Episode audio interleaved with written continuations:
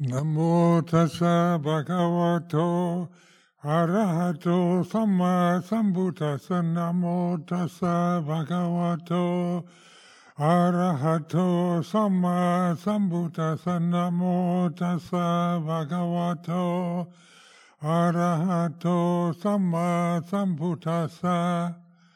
Aparutade sangamatassa tawara ye sodavanta bamunjandu satang.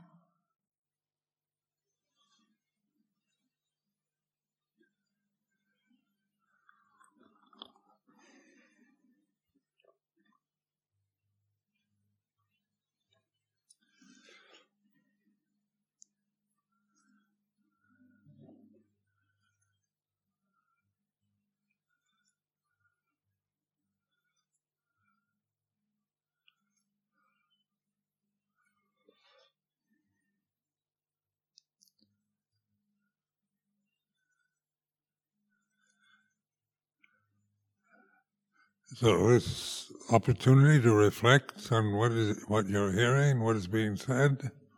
Reflecting is paying attention, listening, and being the witness of how it affects you. How you receive the words that come from my mouth. It's like this. And uh, again, I remind you that this witness position, the Buddho position, is not a critic. It's just a witness, non-critical witness. So it's not about good or bad, true or false, right or wrong, but it's it's just listening to the experience of here and now, not as a participator in the experience, not a member of any group, but as a pure witness of the way it is at this moment. Because when we talk about experience, it's always here and now.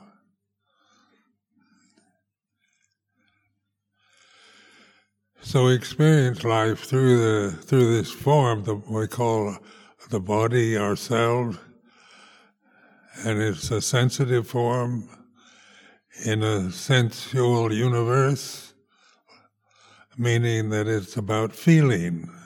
Sensitivity is about feeling, about happiness and unhappiness, or suffering and sorrow, grief, anguish, despair, or joy, or wonder, confusion, doubt, and worry.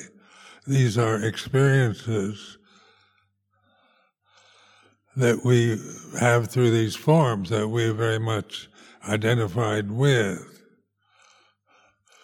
So the human birth, meaning that when we were born, then we start experiencing the sensory world through this form, through the body.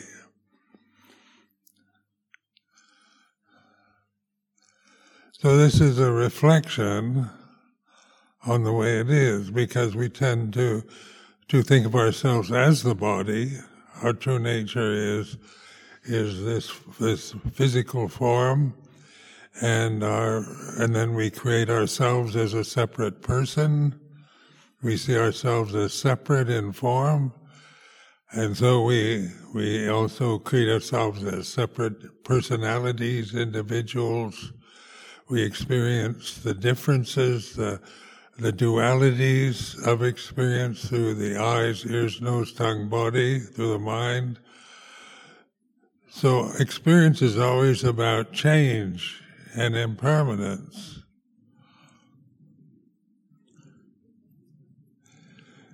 And the Buddha encouraged us to be the witness to change. All sankharas, all conditions are impermanent.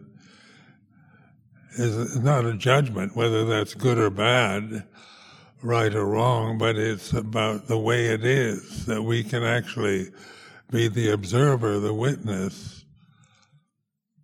The judgments come when we start thinking, because thinking is is dualistic. It divides into right and wrong, good and bad, true and false, male and female. And so everything that is sensory oriented has has both its positive and negative aspects. But we generally people don't reflect in this way. They don't uh, witness life. They experience life through their bodies and conditioned minds, and wonder why they suffer. because uh, the this dualistic, divisive tendency that we are very much attached to is, uh, you know, you can't just sustain happiness and goodness and fairness and justice as kind of permanent c- conditions. Because this whole planetary system that we're experiencing through these separate forms is in this inexorable process of change which we can actually reflect upon. And then we ask ourselves, what is there something that doesn't change? Is if everything's changing, what does that mean? Because Change always implies birth and death, arising, ceasing. And so, you know, how long, much longer will this planet last in the, in the uh, solar system or the sun? What, what'll happen when the sun burns out? Or when a meteor collides with the planet Earth and it blows up? You know, so we can imagine a future occasionally because of our, uh, we believe in change in a very personal way. We take it very personally. Then, you know, well, our future generations, what will happen to them? And so you hear this on the media, you know, about the economy, the climate change, the wars, and the future of future generations is something to worry about. Because the world, the planet's never had this many human beings living on it at the same time. And there's all kinds of ominous signs of change that aren't particularly uh, exciting to us or pleasing to us. And this is the realm of samsara, or the the realm of change that we identify with and experience life through the changing form. Then what doesn't change? When the Buddha asked us to investigate suffering, the causes of suffering, you know, so then this is putting it, what, what can investigate? We can, we can create theories about suffering with our intellect. So there's a lot of that, a lot of fear theories about the causes of suffering and, and who's to blame for these, for these, this suffering that we experience. And, uh, you know, we, we have relationships with others and, and we, uh, you know, they can be romantic and pleasant or just uh, terrible or horrible or traumatic. So when we try to find a permanent happy relationship with somebody else, then we, are we're, we're demanding something in, in a possible situation. Or for the universe to stabilize into a permanent state of of bliss and happiness and joy is wishful thinking because the very nature of the universe that we experience through these forms is about birth and death.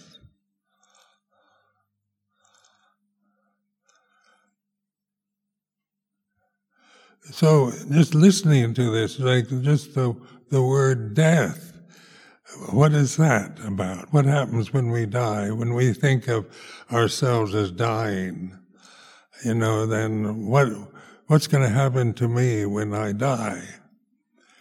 Do I have a, a soul or something that will be reborn again? And uh, then there's various theories about that. It can be complete wipe out oblivion or or you know the theories about heaven and hell or reincarnation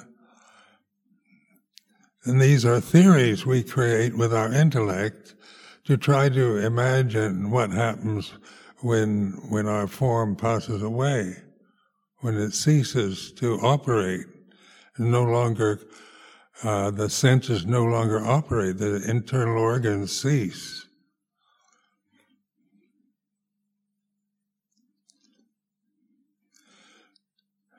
So, reflecting on the sense of a separate self, as I've reflected on this many times, the Sakkaya Ditthi, the first fetter or the ego, is this is this uh, ignorant belief that that what we are is the form, the physical form, male or female. You know, this is what I am because it's like I'm experiencing life through this form. So if anything seems to be me and mine, it's this body. So this identification, clinging to this this assumption that I am of uh, this physical form with its sensor, senses, then I live a life interpreting experience through the limitations of that perception. And so I start taking everything very personally success and failure, praise and blame. I see everything that happens to to me in this form. I see it in personal ways because it's it's happening to me. This person sitting here. And so it is happening to me in, in that conditioned way of thinking. But that conditioned way of thinking is also very conditioned. It's the way we've been programmed, the way we've been programmed to, to interpret experience through this identity with the physical body through the emotions we have, through the memories. So this causes conflict because we're all different in that way. We, we, we're not, we can't agree on everything because we see things in very different, from different perspectives. Because on the conditioned realm, the conditioning is not going to be a stable, firm, just, and fair, righteous, and moral conditioning is going to be dependent on so many other factors that we have different cultures, different religious theories and views, different psychologies, different ways of interpreting experience.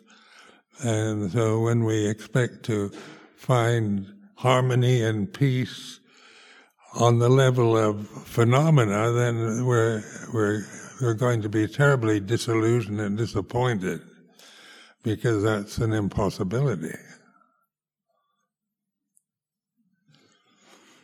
So the word in, in Theravada Buddhism, in Pali, the word anatta, non-self, is always a great mystery. Because if there it seems anything more real to any of us is a sense of a self as identified with the body with the sensory experiences with our emotions. If they seem very personal emotions are very personal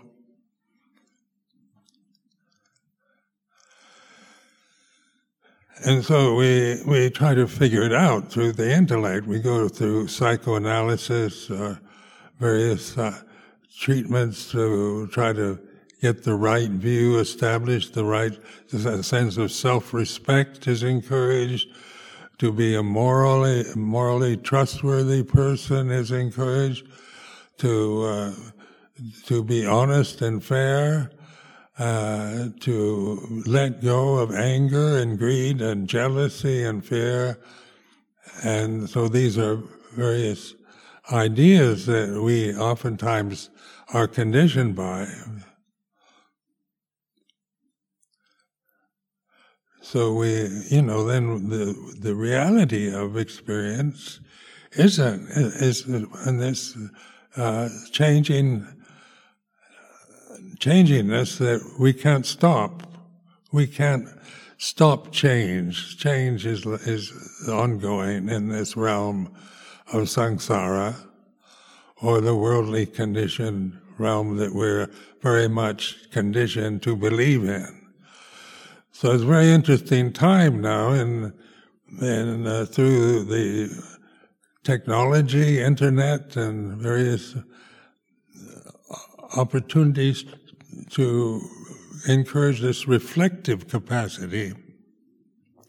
Because in ages of the past, in China, in Persia, in India, in Greece, there have been sages or individual human beings who have reflected on life, on experience, have, you know, the philosophers, the sages of the past.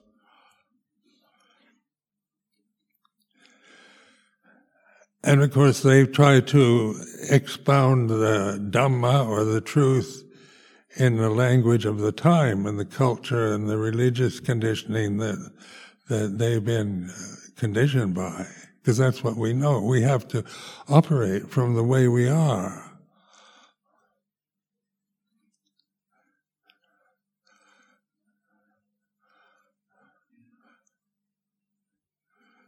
But there's always a perennial reality to wisdom. So we oftentimes turn to Buddhism or or Vedanta or Taoism, Stoicism, Christian mysticism, various ways that people have developed in different cultures, different religious traditions, trying to express what is inexpressible And in the, this tradition, Theravada tradition, this word anatta, non-self, is given great importance. So is it a doctrine? Is anatta a doctrine we believe in? There's absolutely no self? And that life is a delusion? And uh, you know that that uh, we you know we come up when logically speaking, when we talk about no self, it it ends up as annihilation. Logically, it's annihilating the self. You've got to get rid of your ego. You've got to destroy it, and, and then you take that to its natural conclusion of suicide. Might as well commit suicide get rid of the form permanently. And that's the logic and reason is reasonable, is logical, when you dogmatize anatta, not self. There's no self, there's nothing. There's no God. There's no life after death. There's no reincarnation. There's no rebirth. So this total negation ends up with, with, with you know, with a sense of futility and nothing matters.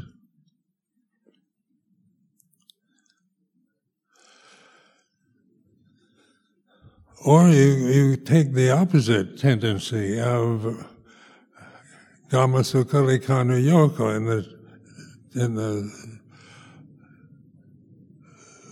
first sutta that the Buddha delivered. he made it very clear it's between Gama, Kamasukhallikanuyoga and Attakila Yoga. Gama Sukalikana Yoga is, uh, you know, enjoyment of the sensories. Life is to be experienced through drink and eat and be happy.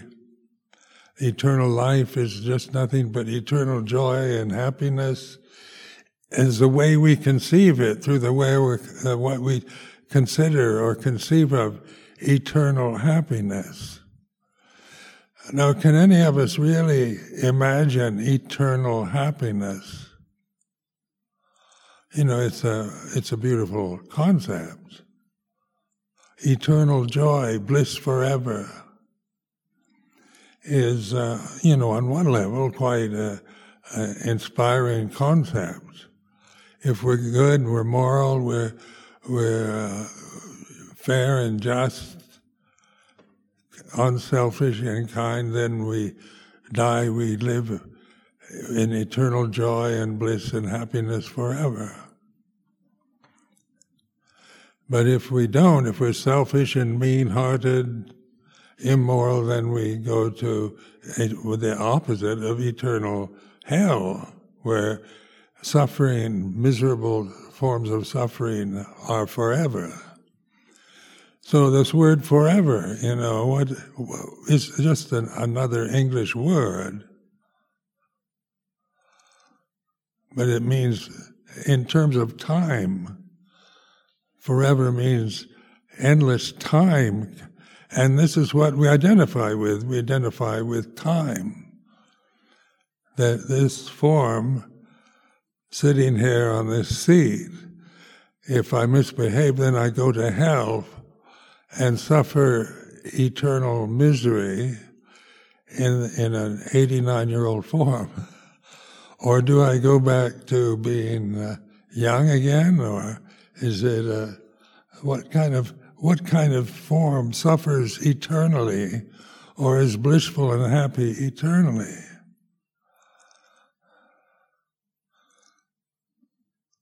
So were reflecting on us. We're not denying or or anything, but observing just the words we use, the concepts that we we've been conditioned to believe, to grasp, need to be reflected upon. They are what they are. They arise and cease the words, the concepts, the feelings they arouse in us these feelings arise and cease. Birth and death happens all the time. But what is constant, what is stable through all this change that we experience through the form? Right now, at this very moment, sitting here in the temple, what is constant that doesn't change, that's eternal? that was never born never dies. And your mind, thinking mind stops. You can't imagine that. You can't imagine that because your, your whole sense of a separate self is about imagination. So, uh, not imagining there's still conscious awareness when your Im- imaginary capabilities cease. And then there's silence, peace. You can call it bliss or happiness if you want to have positive interpretations of it.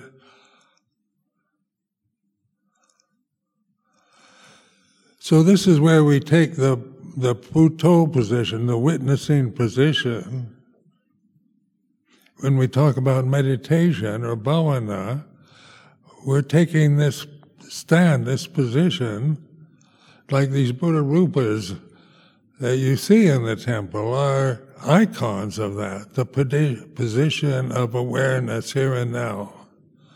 So, like the Buddha rupa behind me is is, you know, an icon of that, of the eternal, now, present, witnessing, not judging. And I remember one time having an experience here in, in this very temple years ago when we ha- had this, when this Buddha Rupa was arrived, and I was sitting in front of it, and uh, it's rather big and and slightly overwhelming, and uh, and I began to witness a sense of being judged by it that my conditioning as a person, separate person, was God or a wise sage. All they do is pass judgments on you. And so, you know, just even though I'd been a Buddhist for many years, meditating, I became aware of an old conditioned habit, being brought up as a Christian, of being judged all the time by God. And even though I no longer believed in God in the way I did when I was a child, I still had the remnants of that. Condi- it was conditioned. I wasn't born with that condition. And then a Buddha Rupa that's blessing you know, like the Buddha Rupa, is he judging anyone in this room? Is that the, the mudra, the sign? You know, is he passing judgments on you? Any of you for any misdemeanors or wrongs that you've committed in the past or in the present? No, it remains equanimous, a blessing of Dhamma all the time. And this is changing the view of just how I interpreted an icon made out of bronze covered in gold. You know, uh, this, this, is where you, you begin to see through, uh, witness uh, the, the assumptions, the kind of latent sleepy assumptions of your past as they manifest in the present. Then just seeing the Buddha Rupa as a blessing,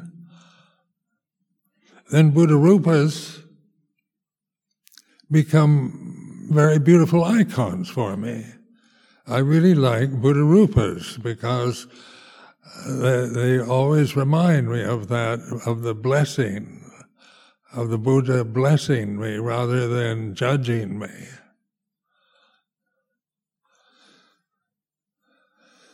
So in meditation, in bhavana, when we take the Buddho position, we're actually witnessing uh, things of the past that arise, the sense of a self, the fears, the resentments,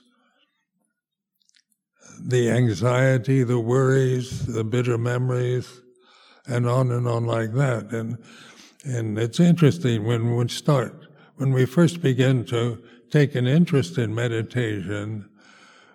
You know, the first uh, time we meditate is usually can be quite horrible because we we uh, we we don't know how to deal with you know we have repressed and conditioned ourselves to to operate from the conditioned perspective endlessly. So even meditation is another condition we're adopting. And when we talk about letting go and just sitting in silent awareness, then that, when we do, we can understand the words. But when we do that, then there's a, suddenly, you know, you, you want peace and happiness. Instead, you get confusion or anger or fear.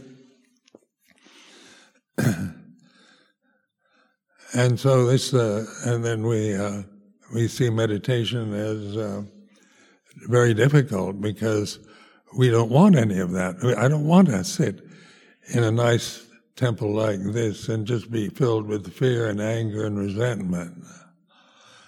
It's not nice, not pleasant. And meditation should lead toward peace and tranquility and happiness and bliss. So usually we begin with anapanasati, which is something to do to keep you busy, observing the breath, the nostrils, the point to the nostrils, being aware of the inhalation is like this, the exhalation is like this. And or we give a mantra. Buddho, Buddho, Buddho, Buddho. Or different mantras, there's so many. But they all tend to keep us busy thinking or doing something like witnessing, uh, you know, concentrating on breathing,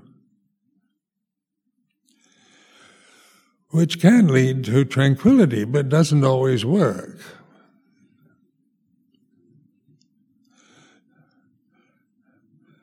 So I remember years ago, a woman who lived in London uh, had been uh, meditating for 20 years, 30 years, and she she learned the uh, mindfulness of the breath, but she had a very busy job working in an office in London where she was constantly talking on the telephone, very busy business life. And when she would go home, at the end of workday and try to meditate, she couldn't. She couldn't even concentrate on the breath. Her m- mind was so active, so busy, and so many problems at the office or with the people she talks to on the on the telephone. They're just trying to suppress all this this mental emotional activity through concentrating on the breath. You know, she had really most of the time she couldn't do it. Sometimes she actually could. Sometimes when her life wasn't so busy or that, and go on a meditation retreat, she could get really tranquil because the conditions would allow for that. So then we we find that retreats, you know, are very nice because it's all set up and and and uh, you know we don't our daily life routine is is no longer taking foremost importance in our lives. We're fitting into the schedule that's arranged for us. We eat at a certain time and meet and walk and sit and so forth. So then this is this is uh, you know somehow we don't have to make decisions or go shopping or get caught up with emotional uh, problems with our families or our colleagues. So we encourage noble silence. Everybody keep silent. Lock up your iPhone. Put away your iPad. No computers allowed and suddenly all the distracting conditions that we live with are limited. And, you know, and I'm sure many of you who teach meditation realize how, after the third day, people really begin to settle down. The first few days are a bit ropey and uh, people very restless because their conditioned mind is still worldly conditioned mind is still very active, even in a meditation hall.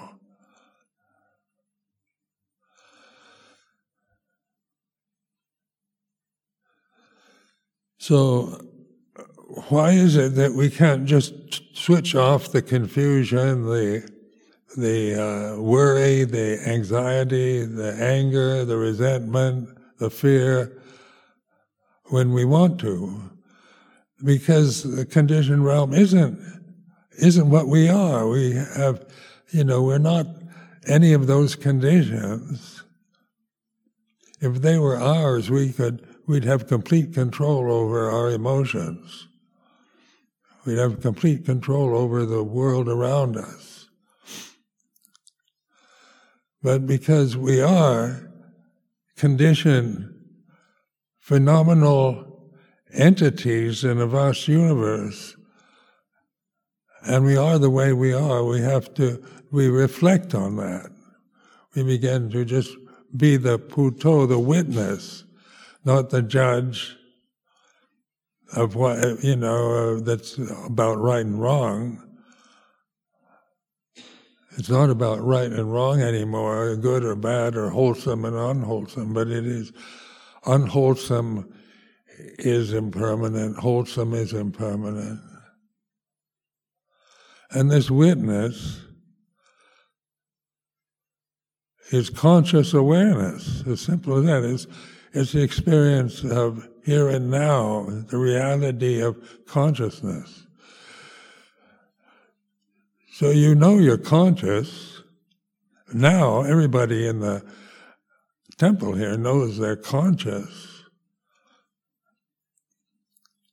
So that's a fact. We can start from there to know that consciousness is here and now. Just start, uh, take that stand of consciousness here and now,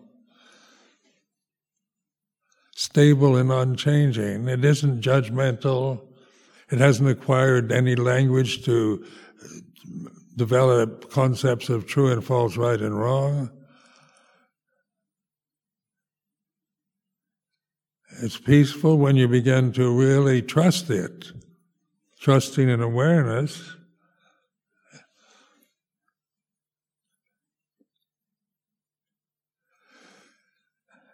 And so the stability that we long for isn't found through the changing conditions that we're conditioned by or think with, but by the reality of very, the conscious reality of here and now that we all know is a fact. It's a fact, it's not a theory. So even the most ignorant person is, knows they're conscious.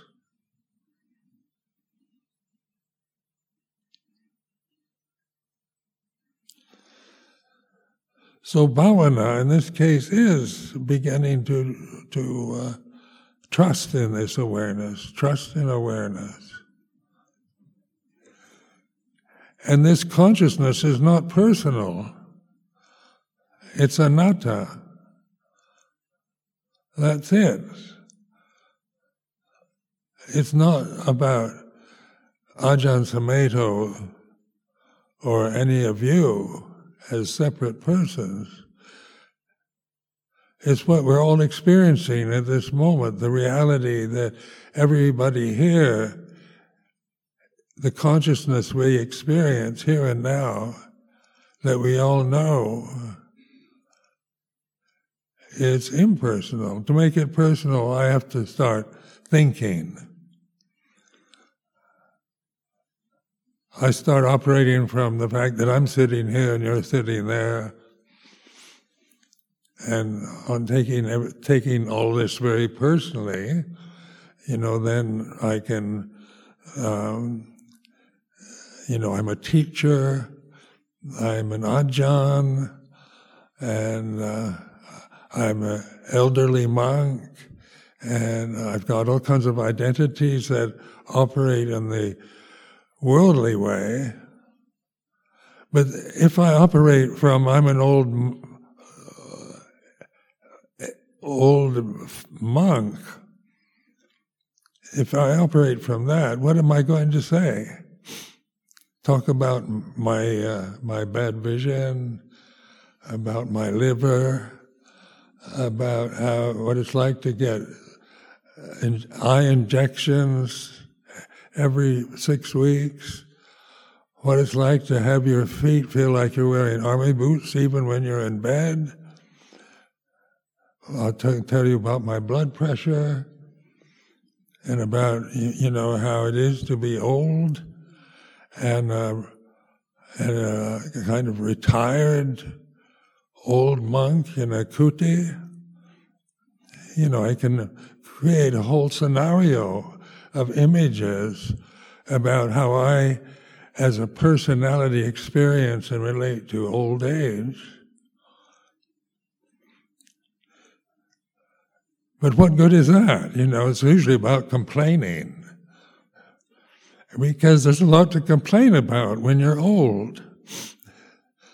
And so, you know, you, you notice sometimes when you go visit old people, I, you know, they, uh, all they can do is grumble or complain because old age creates these, these emotions of grumbling and complaining. The experience of old age is is uh, is not something you know that just physically it's not enjoyable.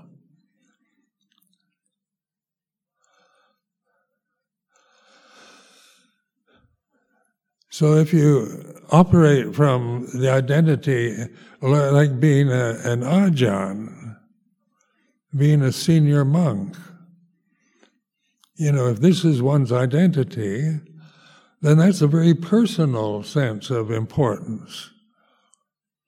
That I'm, you know, I'm an elderly monk. I'm a, I have a, a posh title from the Thai king. I'm, I am a disciple of Ajahn Chah, and on like that. That's, you know, oftentimes what you're left with in old age is, is talking about your past or your achievements or your mistakes, your guilt, your fear about death. So old age is not to be taken personally. So uh, taking the stand with awareness, that doesn't grow old. Consciousness doesn't age.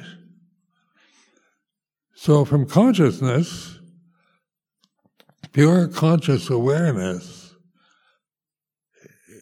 is the refuge that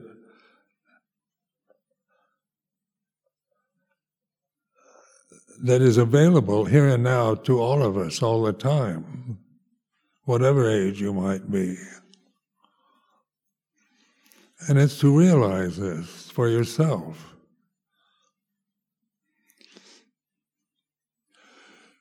So consciousness is unitive. It's the same for all of us. It unites every single one of us. All the monks, nuns, lay people,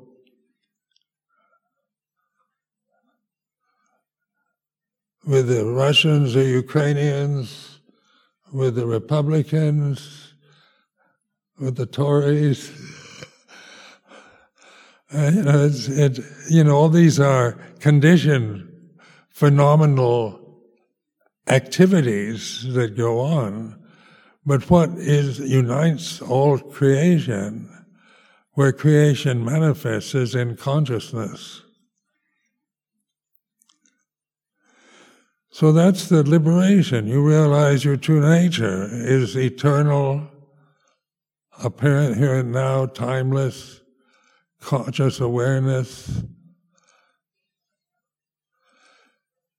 And what you think you are is very impermanent. Whatever you believe you are or how you see yourself in judgment, good or bad, right or wrong, it's all very, very, you know, it changes. Just like changing an attitude toward a Buddha Rupa from being a, a judgmental figure from above to being a blessing, an icon of blessing. So, how you want to look at a Buddha Rupa, you can say, well, at the time of the Buddha, there were no Buddha Rupas, and uh, they came several hundred years after he passed away. And you can be a purist, getting back to the real Buddhism uh, of ancient India, the pure, unadulterated, uncorrupted Buddhism that we think we believe in. But the Buddha, actually, in this tradition that we, we, we revere, respect of ancient India, his teaching is what we have. The Four Noble Truths. And that's, that's a teaching that is encouraging awareness, not belief. It's not about believing, it's not dogmatic. It's about giving us the right to investigate experience as we experience it. The witnessing position of experience isn't an experience. Consciousness is not an experience. It's the reality of here and now, which is not experienced. But when we identify with experiences, then we, we always are going outward toward, you know, looking at what we're going to do next after winter retreat and, uh, all, you know, all kinds of looking forward to experiences that we can imagine.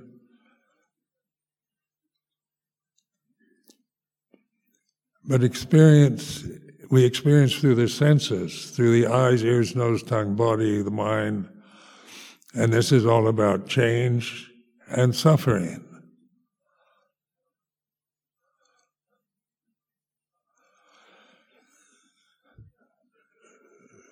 So we, you know, time and space are experiences.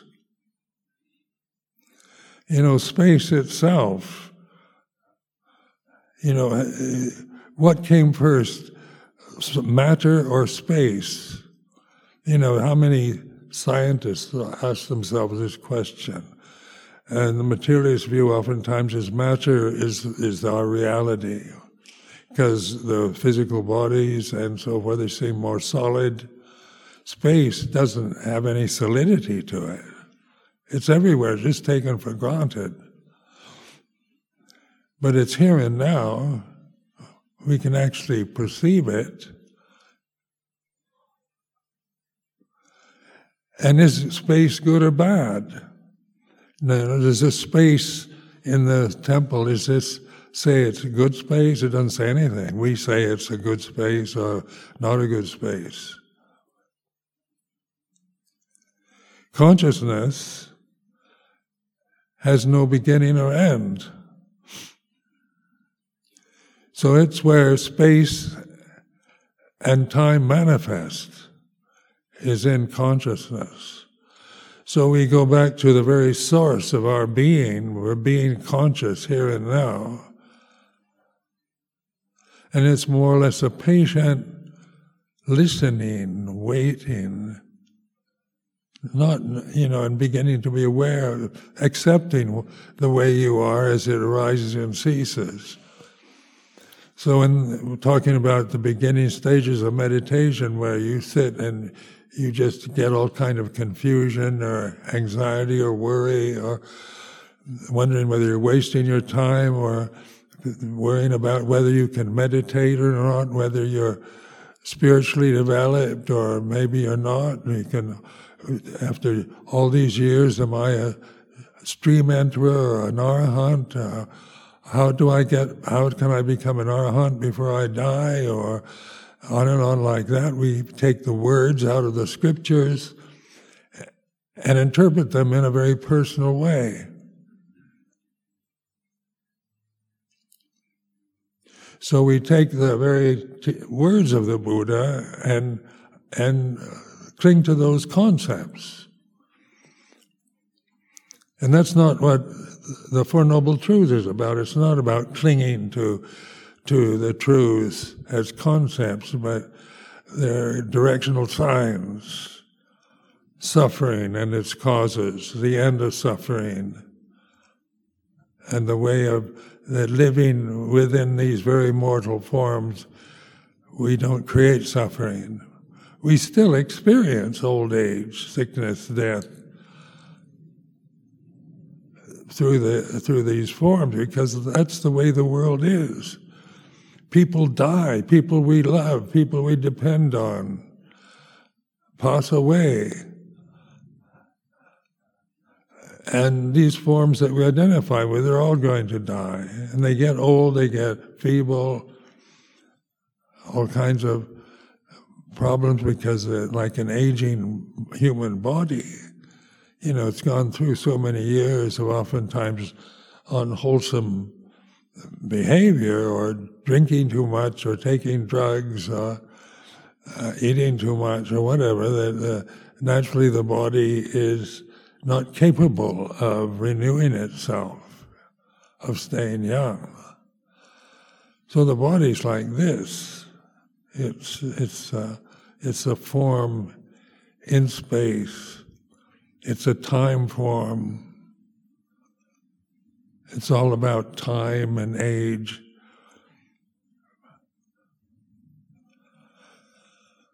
But when I stop, when I let go of that identity, what's left when I've let go of all phenomena, all conditions, is conscious awareness. And that doesn't age, doesn't get born, doesn't die.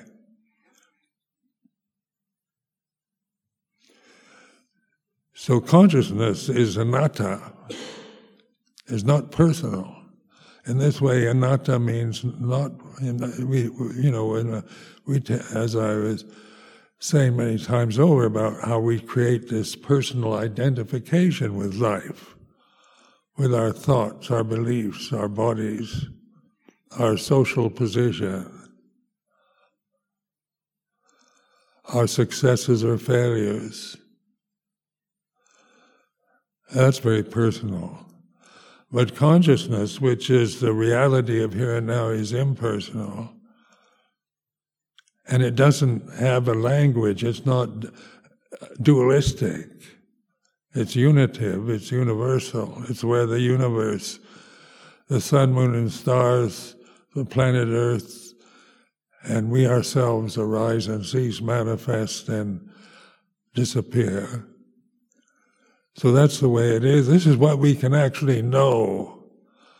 We can know this through this Dhamma Vichaya, which is investigating. Sati, Dhamma Vichaya, the two first factors of enlightenment, is taking this stand in awareness to the present is the way it is.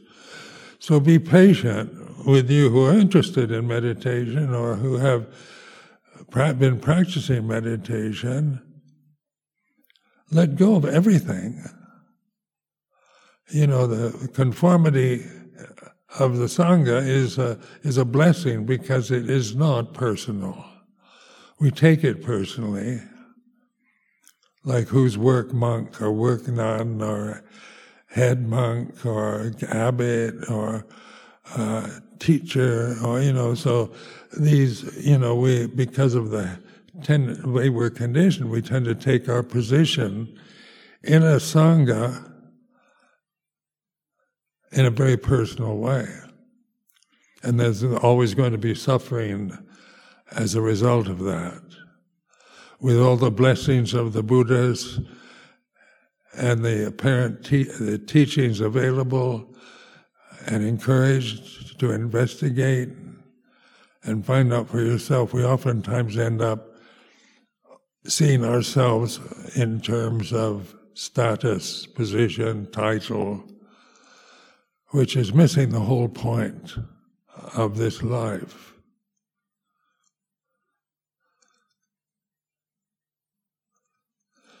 So I offer this as a reflection.